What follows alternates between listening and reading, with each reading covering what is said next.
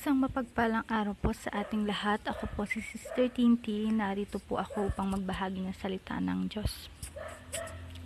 Bago po ang lahat, um, simulan po muna natin sa maikling panalangin. Tayo po ay manalangin. Panginoon, salamat po sa araw itong pinagkaloob niyo sa amin. Salamat po sa araw-araw na biyayang natatanggap namin sa araw-araw. Naway, Panginoon, um, samahan niyo po ako sa oras na ito upang may bahagi na ang iyong mga salita, Panginoon. At um, dalangin ko rin, Panginoon, ang mga taong nakikinig, Panginoon, at patuloy na naniniwala sa inyo, Lord God, na patuloy niyo silang i-bless at gabayan sa araw-araw, Panginoon. Yun ang bahala sa kanila at sa kanilang mga pamilya. Naway, tulungan niyo po kami sa araw-araw, Lord God, at kayo na po ang bahala sa amin sa araw-araw. In Jesus name I pray. Amen. Sa oras na ito po ay ang pag-uusapan natin ay patungkol sa aklat Marcos chapter 10 verse 52.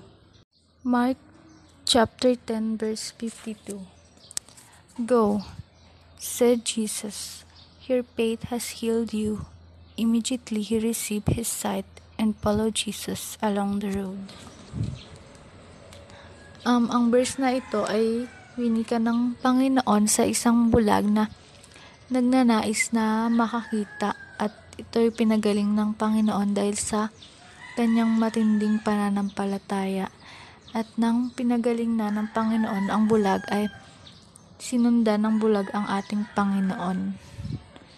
Sa sinabi ng Panginoon sa bulag ay mayroong mga kahulugan na dapat nating malaman. Go, said Jesus, your faith has healed you. Makikita natin na parang simpleng salita lang ang winika ng Panginoon, pero ito ay may isang malalim na kahulugan. Ang go, ito ay nangangahulugang mag-umpisa ka at magpatuloy ka sa iyong buhay. At ang your faith has healed you naman ay mayroong dalawang kahulugan.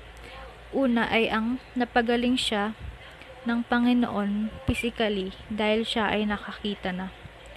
At sa pangalawang kahulugan ay nailigtas siya spiritually dahil sa kanyang pananampalataya sa Panginoon. Romans 10 verse 13 For everyone who calls on the name of the Lord will be saved. Ibig sabihin, kung sino ang tatawag sa pangalan ng Panginoon nang may pananampalataya at naniniwala sa Kanya ng buong puso, ay siyang maliligtas ng Panginoon. Sa topic na ito ay nais ng Panginoon ipaalala sa atin na mahalagang patuloy tayong manampalataya at magtiwala sa Kanya. Tawagin lang natin ang kanyang pangalan kahit wala tayong karamdaman o pangangailangan dahil handa siyang makinig at ibigay ang ating mga pangangailangan lalo na sa panahon ngayon na pinakakailangan talaga natin na lumapit sa Kanya dahil sa mga problemang ating kinakarap sa araw-araw at sa hirap ng sitwasyon ngayon. Yun lamang po at maraming salamat.